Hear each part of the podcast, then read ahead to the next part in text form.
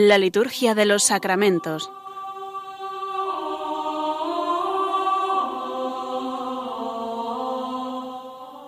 Con el Padre Juan Manuel Sierra.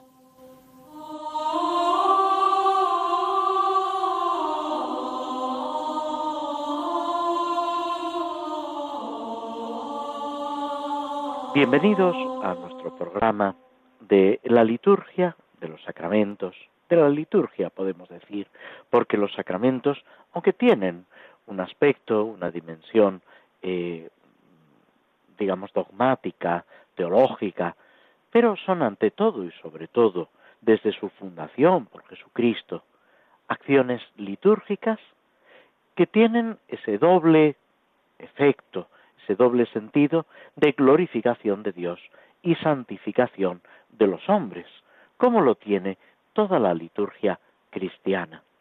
Toda la liturgia es una glorificación a Dios Padre por Cristo en el Espíritu Santo. Y es al mismo tiempo una santificación, una transformación de la gracia que se realiza en nosotros también por la acción de Cristo eh, gracias al Espíritu Santo que se derrama en nuestros corazones. Esa frase de San Pablo, el Espíritu Santo ha sido derramado en, el, en vuestros corazones. Pues es lo que nosotros celebramos y vivimos. En este marco amplio de la liturgia, del año litúrgico, estamos prácticamente en vísperas de esa gran celebración en honor de la Virgen María, la solemnidad de la Asunción de la Bienaventurada Virgen María. Como dogma de fe es muy reciente, ya lo sabéis, lo habéis oído muchas veces, es el Papa Pío XII en los años 50, cuando proclama como dogma de fe, como verdad que pertenece al depósito de la fe, que la Virgen María es asunta a los cielos. No entra el Papa en la bula de definición de este dogma de fe en la cuestión de si la Virgen murió o no murió. Utiliza un término claro, elegante y al mismo tiempo sumamente discreto. Nos dice que la Virgen María, terminado el curso de su vida mortal, fue elevada en cuerpo y alma a los cielos. Esta fiesta, que es una fiesta de la glorificación de la Santísima Virgen María, se puede decir que es la culminación de lo que ha sido toda su vida. Esa respuesta positiva a Dios, esa apertura total al plan de Dios, que se expresa con eh, suma claridad en las palabras de la Anunciación. He aquí la esclava del Señor, hágase en mí según tu palabra. Esa expresión de la Virgen, que caracteriza no sólo ese momento de la encarnación, es verdad que es un momento trascendental en la historia de la salvación, en la historia de la humanidad, pero lo que ella está manifestando en ese momento, se puede decir que expresa y resume lo que es toda la vida de la Santísima Virgen María. Juan Pablo II, San Juan Pablo II, en eh, esa exhortación apostólica a la Madre del Redentor, viene a expresar esto mismo, como en ese camino de fe que la Virgen debe recorrer, porque ella no lo sabe todo, ella no tiene esa visión beatífica, ese conocimiento absoluto, pero ella está completamente abierta, disponible al plan de Dios. En ella no hay sombra alguna de pecado, es lo que celebramos en la Inmaculada Concepción.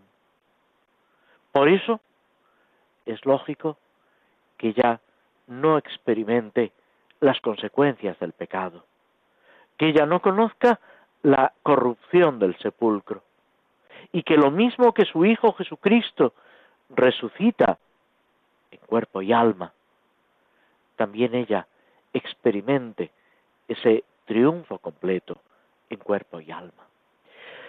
Os decía que como dogma de fe es muy reciente, sin embargo, es algo que ha estado presente en la tradición de la Iglesia desde siempre.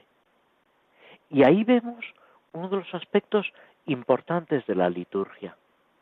La, la, liturgia, la oración de la Iglesia, desde los primeros siglos lo ha celebrado así. Tenemos textos antiquísimos que ya celebran la asunción de la Virgen María a los cielos. Los misales de Oriente y de Occidente recogen esta fiesta de la Asunción de la Virgen María, que es la fe de la Iglesia.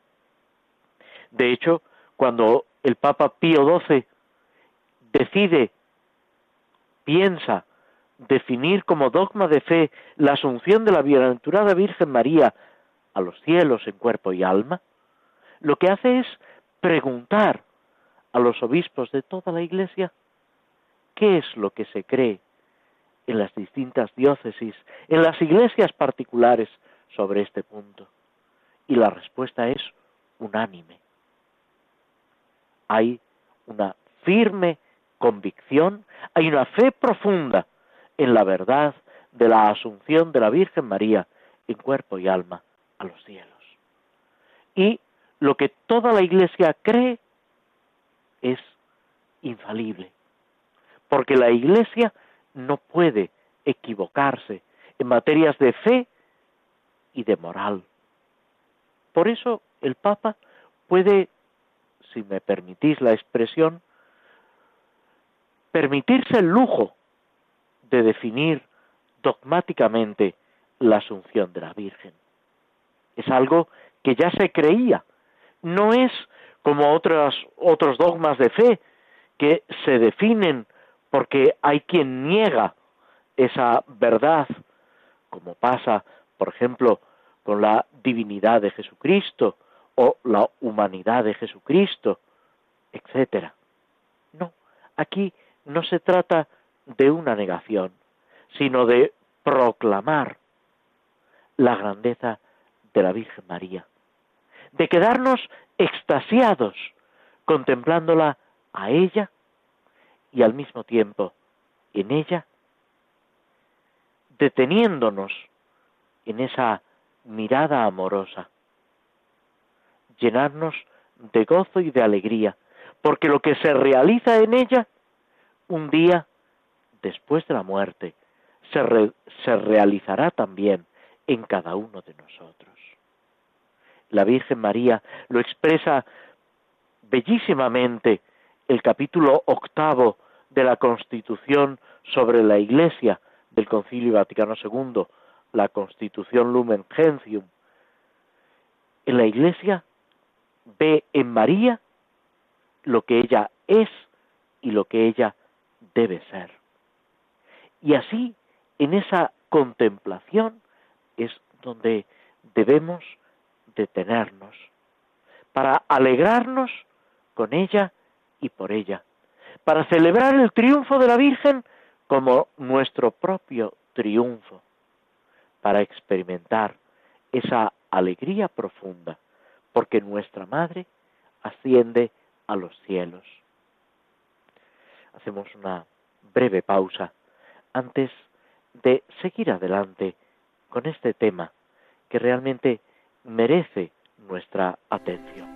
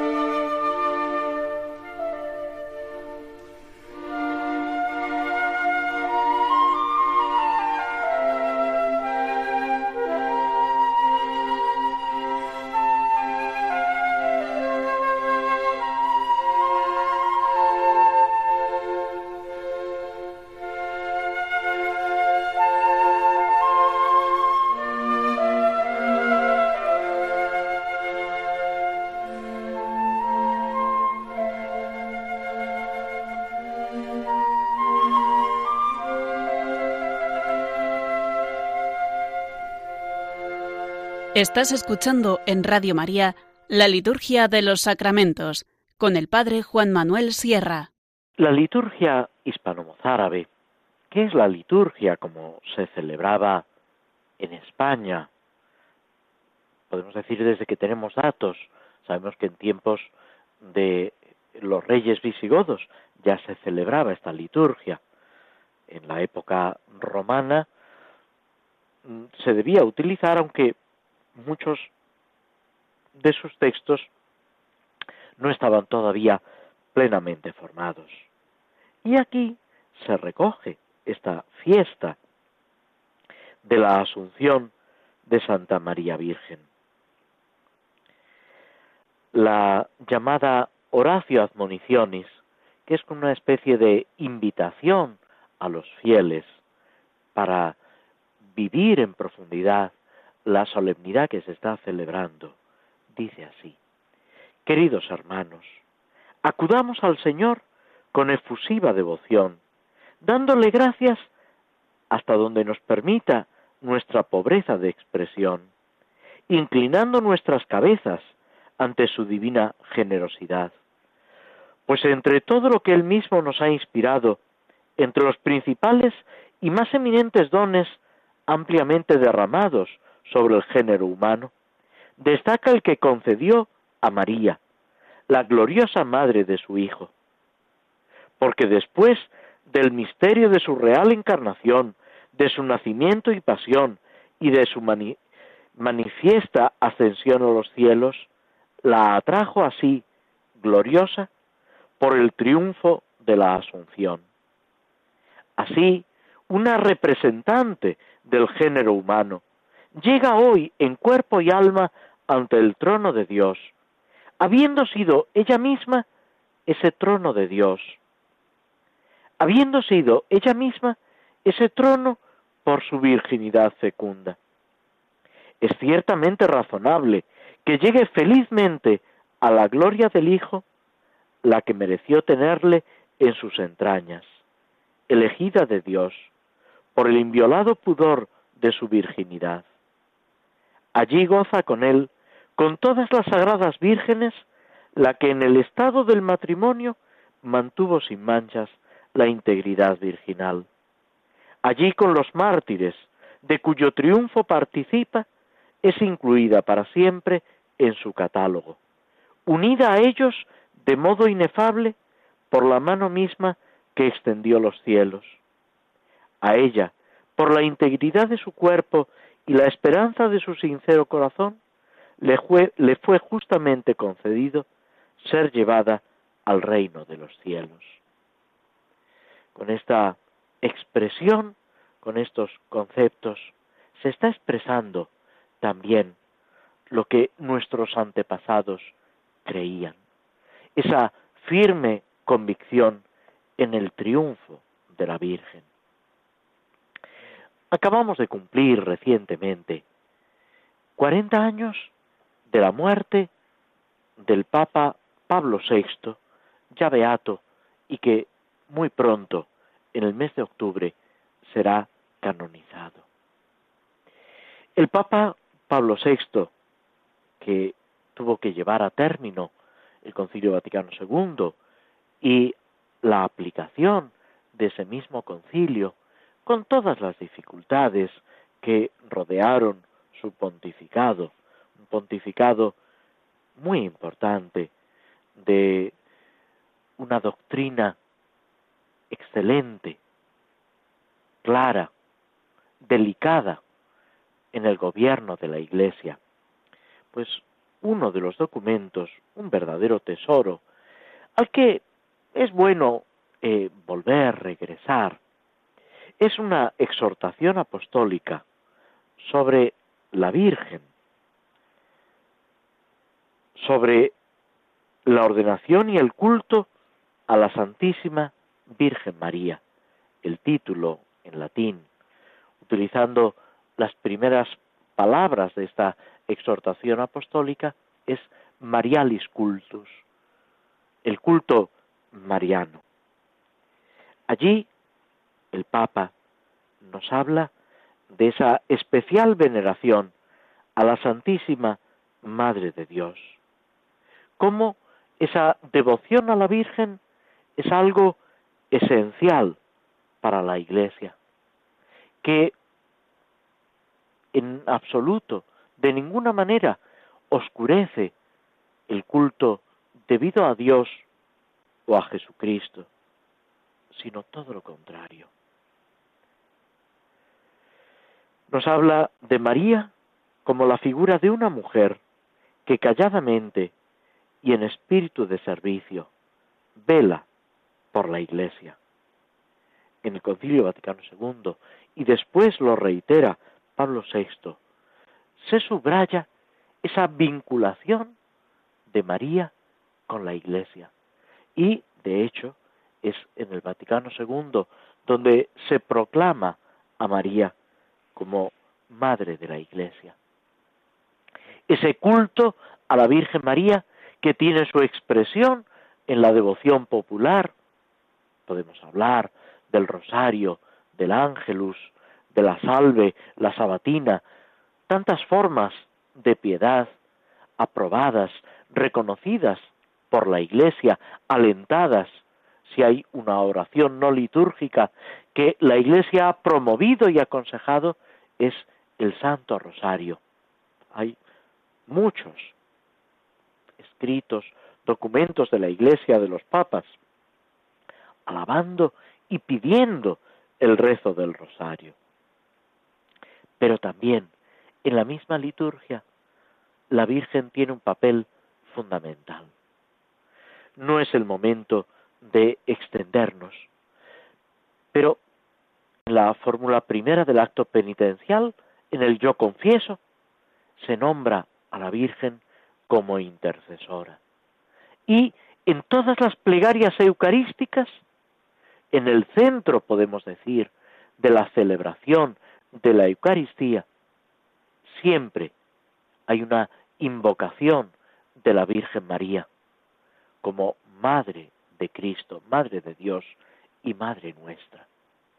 Aparte están las misas celebradas en fiestas, memorias, solemnidades de la Virgen María. Está esa memoria recurrente de Santa María en sábado, cuando el tiempo litúrgico lo permite y no hay otra celebración que lo impida, se puede y es muy corriente en las comunidades cristianas celebrar el sábado un recuerdo especial de la Virgen, celebrando la misa en su honor. Es verdad que la Eucaristía es el sacrificio de Cristo, pero también es verdad que a Cristo lo recibimos a través de María. Que es María con esa expresión preciosa que nos deja el evangelista San Juan cuando nos narra casi al comienzo del Evangelio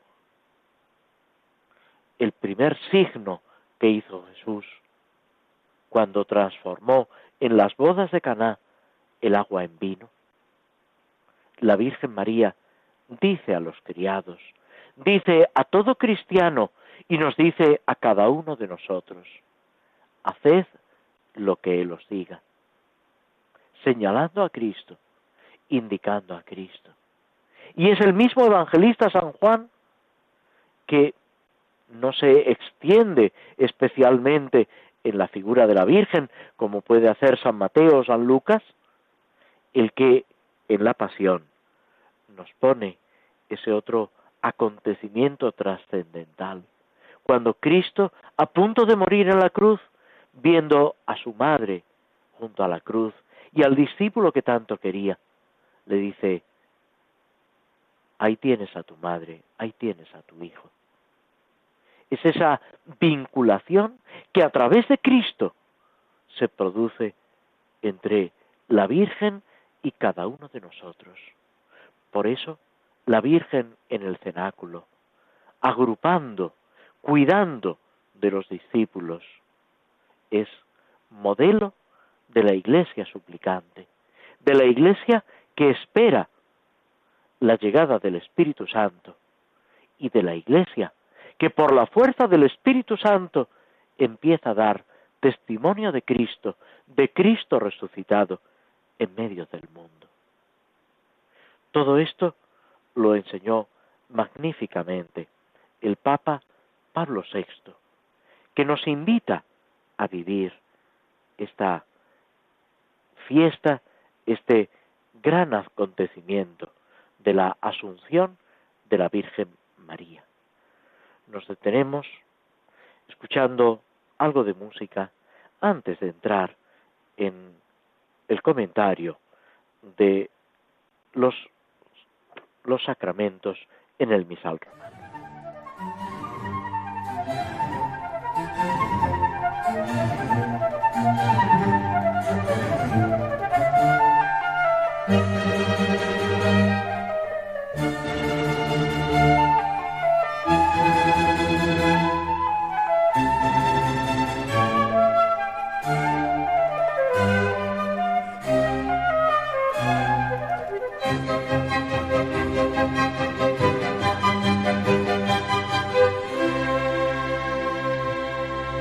La liturgia de los sacramentos, los lunes cada 15 días a las 5 de la tarde en Radio María. Fray Luis de León, en una poesía, precisamente en la fiesta de la Asunción, nos habla de este acontecimiento, lógicamente con ese tinte poético. Al cielo vais, señora, y allí reciben con alegre canto o quien pudiera ahora asirse a vuestro manto para subir con vos al monte santo. De ángeles sois llevada, de quien servida sois desde la cuna, de estrellas coronada. Tal reina habrá ninguna, pues os calza los pies la blanca luna. Aunque la poesía sigue, nosotros nos detenemos aquí para comenzar, seguir con la bendición, la misa para la bendición del abad y la abadesa. Decíamos en programas anteriores que el monasterio intenta ser la ciudad de Dios en medio del mundo. Intenta ser el lugar de esa presencia del reino de Dios. De tal manera que los monjes o las monjas puedan tener todo en el monasterio. Toda su vida esté centrada en esa obra de Dios. Es lo que San Benito, uno de los grandes fundadores del monacato en Occidente, expresa en su regla, en las normas que deja a los monjes. No es el único. Aquí en España también San Fructuoso, San Leandro, San Isidoro y otros santos dejaron pues mm, reglas monásticas, instrucciones para los monjes. En España hubo ya en la época visigoda. Antes seguramente también, pero no tenemos datos claros, sí de la época visigoda y también eh, en los siglos posteriores, a pesar de la persecución religiosa durante el predominio del Islam. A pesar de todo, en muchos lugares se conservaron monasterios. A veces, precisamente por esa persecución religiosa, tuvieron que emigrar al norte, a las zonas que estaban ya bajo reyes cristianos. Y esto se dio pues a lo largo de todos esos años de dominación musulmana. Pero el hecho es que la presencia de la vida religiosa, de la vida monástica, tuvo una gran fuerza en nuestra patria. Y es importante, ¿por qué? Porque eso expresa la vitalidad de la vida cristiana. Si llevamos una vida cristiana lánguida, mediocre, entonces no nos decidimos por seguir a Cristo con radicalidad. Esa mm, separación en pobreza, castidad y obediencia, esa llamada de Cristo, no encuentra eco en nuestro corazón. Como vemos en el mismo Evangelio que le acontece al joven rico, que no pudo seguir a Cristo y se quedó triste porque tenía muchos bienes. Y casi, si lo permitís, corrigiendo el Evangelio no es porque tuviera muchos bienes, sino porque tenía puesto en ellos el corazón. Y es lo que Cristo después intenta explicarle a sus discípulos. Qué difícil le es a los ricos entrar al reino de los cielos. Y los apóstoles, los pobres, se asustan. No. El problema es poner el corazón en la riqueza. Podremos tener más o menos bienes materiales, pero si tenemos puestos en ellos el corazón, en el fondo, como dirá San Pablo después en las cartas, estamos cayendo en la idolatría. San Pablo dice que la avaricia es una idolatría.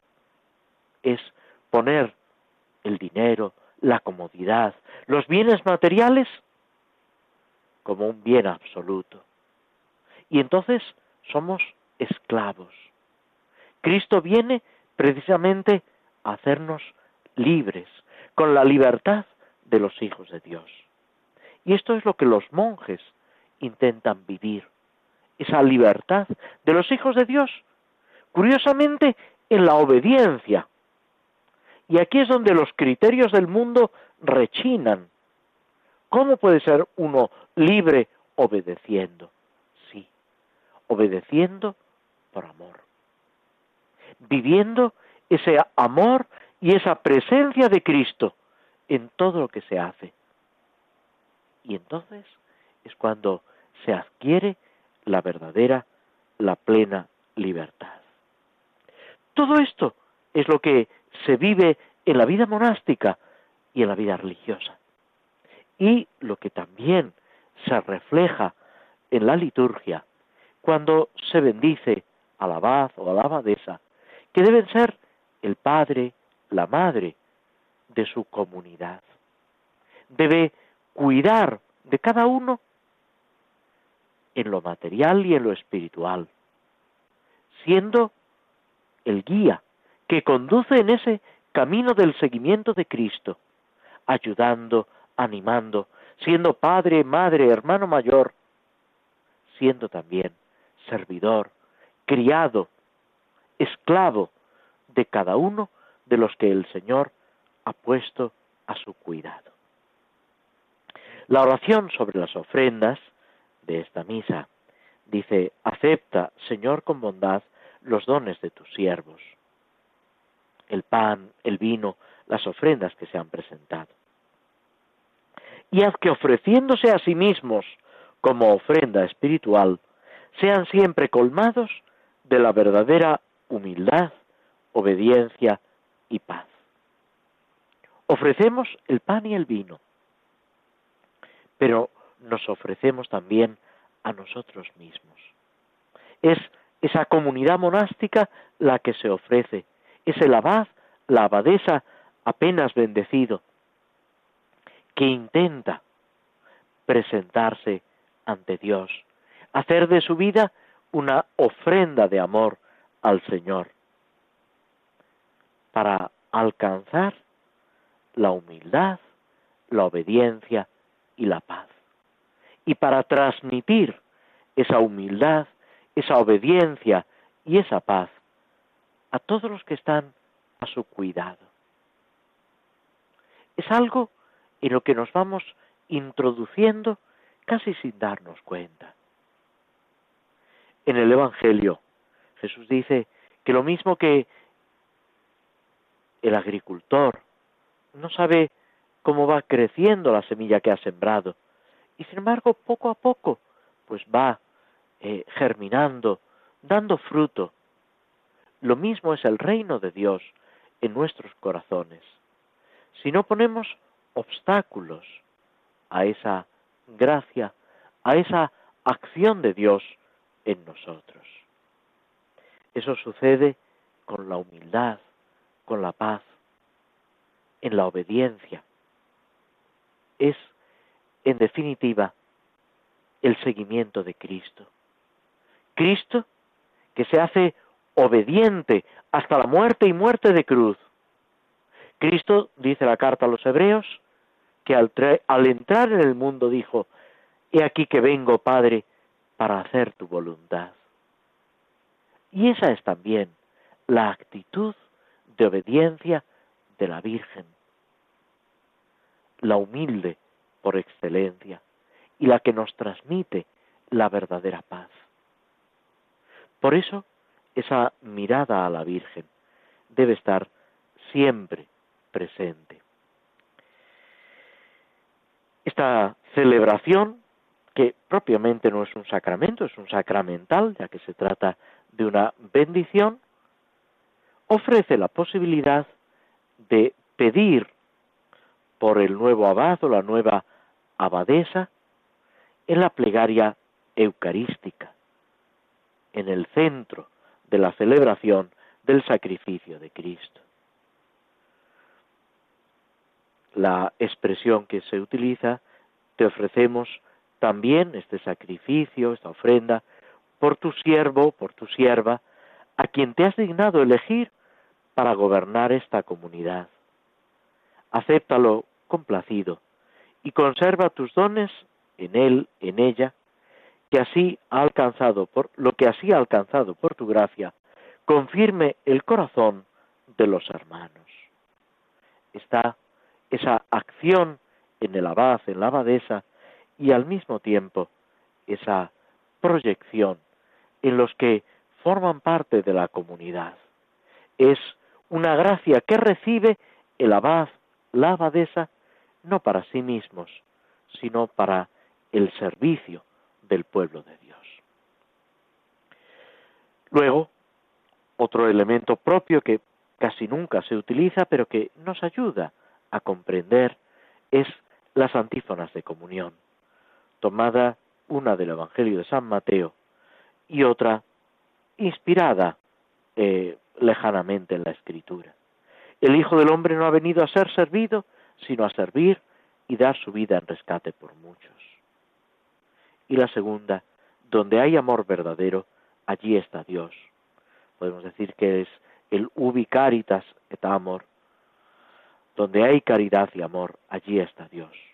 El amor de Cristo nos ha reunido en la unidad. Es lo que debe ser un monasterio, pero es también lo que debe ser siempre nuestra vida cristiana. Nos detenemos unos instantes escuchando una melodía antes de pasar a la reflexión sobre los salmos.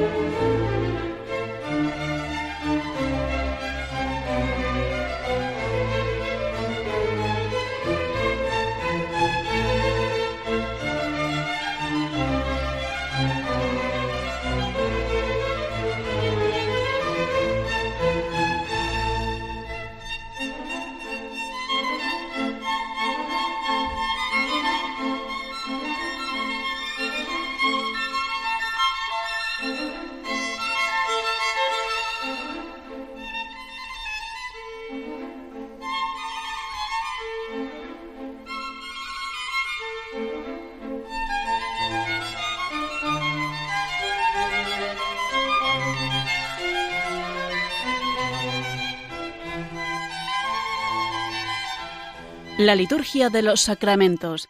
Conoce qué se realiza y por qué de la mano del Padre Juan Manuel Sierra. Tomamos otro fragmento de una poesía sobre la Asunción de la Virgen María de Juan López de Úbeda. Virgen pura, hoy quiere Dios que subáis del suelo al cielo, pues cuando quisisteis vos, Él bajó del cielo al suelo. Si en la tierra daros quiso, Dios del bien que allá tenía, ¿qué os dará en el paraíso, donde todo es alegría? alcanzáis, Virgen de Dios, premios, honra y consuelo. Y por él sois cielo vos, y por él, y él por vos, hombre en el suelo. Esa transformación que es la encarnación, la asunción, ese misterio, en definitiva, de la redención. Y empezamos a ocuparnos del Salmo 18. Este salmo que nos presenta el orden de la naturaleza, el orden de la ley, en una alabanza a Dios. Toda la creación es expresión de ese dominio de Dios y es al mismo tiempo una alabanza y una revelación para cada uno de nosotros. Nos encontramos, se puede decir, con una oración humilde a la magnificencia de Dios. El Papa Pablo VI, recordábamos que hace poco, el 6 de agosto, se celebraban 40 años de su muerte. Después de su muerte se encontró un escrito que fue publicado un año después, una especie de meditación que él tenía escrita sobre su propia muerte. Y allí el Papa habla de el misterio de la riqueza del macrocosmos y del microcosmos, de toda la creación. Cómo esa contemplación puede, debe ayudar a esa glorificación de Dios, a reconocer lo que Dios ha hecho y sigue haciendo entre nosotros. Aunque termina diciendo el Papa que junto a eso lo más grande es el conocimiento de Cristo. Que es ese conocimiento de Cristo lo que a Él y a nosotros nos debe hacer salir de nosotros mismos y reconocer ese amor infinito de Dios. El Salmo, muy conocido, dice, el cielo proclama la gloria de Dios, el firmamento pregona la obra de sus manos, el día al día le pasa el mensaje, la noche a la noche se lo susurra, sin que hablen, sin que pronuncien, sin que resuene su voz, a toda la tierra alcanza su pregón, y hasta los límites del orbe su lenguaje. Allí le ha puesto su tienda el sol. Él sale como el esposo de su alcoba, contento como un héroe a recorrer su camino. Asoma por un extremo del cielo y su órbita llega al otro extremo. Nada se libra de su calor. En estos días de verano, esta expresión tiene una especial fuerza para nosotros. Nada se libra de su calor. De un extremo al otro, que es la forma que los hebreos tenían de expresar la totalidad, del uno al otro confín. Todo queda abarcado. El Salmo sigue, nosotros terminaremos de leerlo en otro momento. Pero sí señalar que estamos ante una de las interpretaciones religiosas de la naturaleza que podemos decir que es más sobria, poética, pura. Es de lo más exquisito del salterio, quizá incluso de la literatura universal. Hoy que se habla tanto de la ecología, de la naturaleza, y es bueno hablar, concienciarnos de nuestra responsabilidad, de nuestro papel en medio del mundo, pero precisamente haciendo presente a Dios, sin perder esa visión de fe, sino todo lo contrario, avivando en nosotros esa responsabilidad, esa respuesta a Dios que nos ha entregado la creación no para tratarla despóticamente, de una forma arbitraria y tiránica, sino con respeto, con cuidado, disfrutando, descubriendo ese amor de Dios. Se cuenta de San Ignacio, cuya fiesta celebrábamos el 31 de julio, que cuando paseaba por el jardín, al ver las flores, decía, callad, callad, que ya sé lo que me decís, que ya entiendo vuestro mensaje.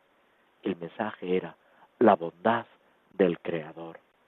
Ese mensaje de amor que Dios nos transmite a lo largo de la historia y en concreto con la naturaleza que nos rodea, que es una llamada de amor a vivir en el amor.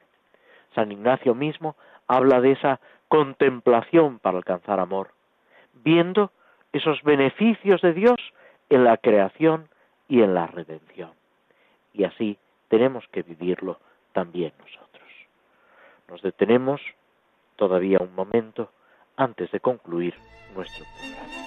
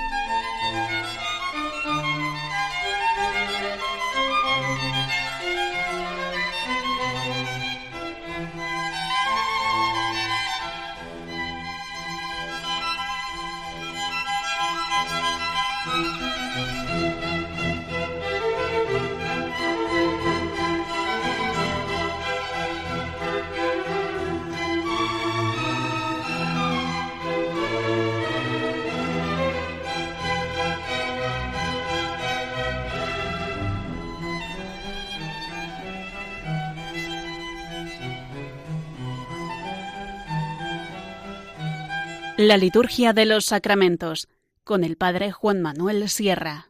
Casi como conclusión de nuestro programa, vamos a referirnos a un padre de la Iglesia, uno de los padres apologistas, al que ya empezamos a referirnos en el programa anterior, San Justino Mártir, filósofo, que muere a mediados del siglo segundo había nacido alrededor del año 100 en Samaria, en Siquem, en Tierra Santa podemos decir, y toda su vida fue buscar la verdad.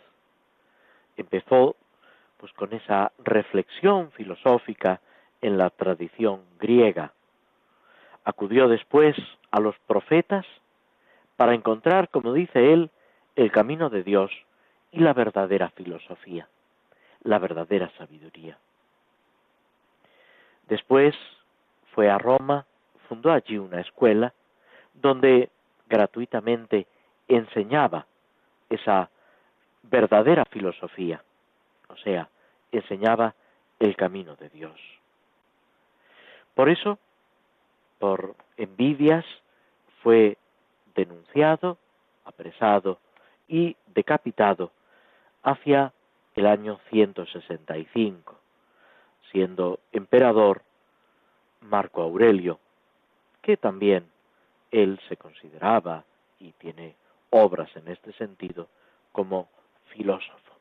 A Marco Aurelio precisamente le había dirigido una de sus apologías, de sus defensas del cristianismo. De San Justino nos han quedado tres obras dos apologías, dos defensas del cristianismo, una, como decíamos, dedicada al emperador Marco Aurelio, y también un diálogo con el judío Trifón, en el que intenta demostrar cómo todas las profecías, todas las expectativas del pueblo de Israel se cumplen precisamente en Jesucristo. Que no se puede esperar otro Salvador fuera de Jesucristo. Juan Pablo II, que nos dejó también esta preciosa encíclica fides et ratio, sobre la fe y la razón, que se hace eco de esa expresión de San Anselmo y de San Agustín, la fe que busca entender y el entendimiento que busca creer, como esa armonía entre la fe y la razón, define a San Justino como un pionero del encuentro positivo con el pensamiento filosófico, bajo el signo de un cauto discernimiento. San Justino invita, tiene una actitud que podemos decir que es muy moderna, una actitud de acogida de todo lo bueno que pueda haber en la cultura, en la filosofía, en la sociedad que le rodea, pero desde la fe.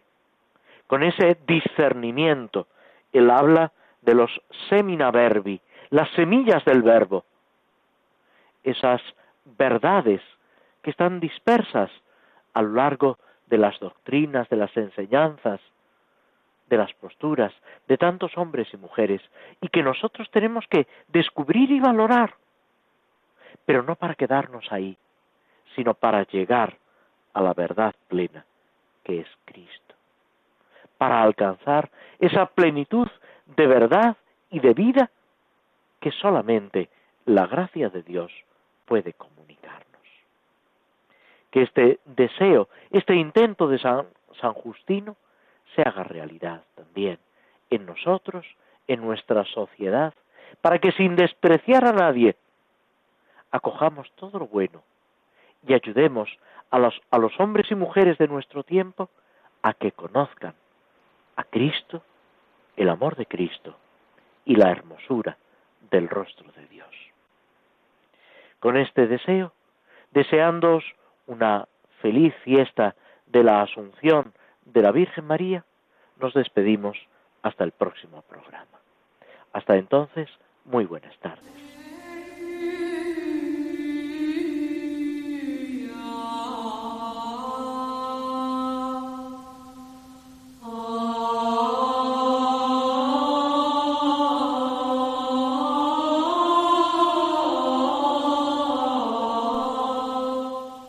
Así concluye en Radio María la Liturgia de los Sacramentos, un espacio dirigido por el Padre Juan Manuel Sierra.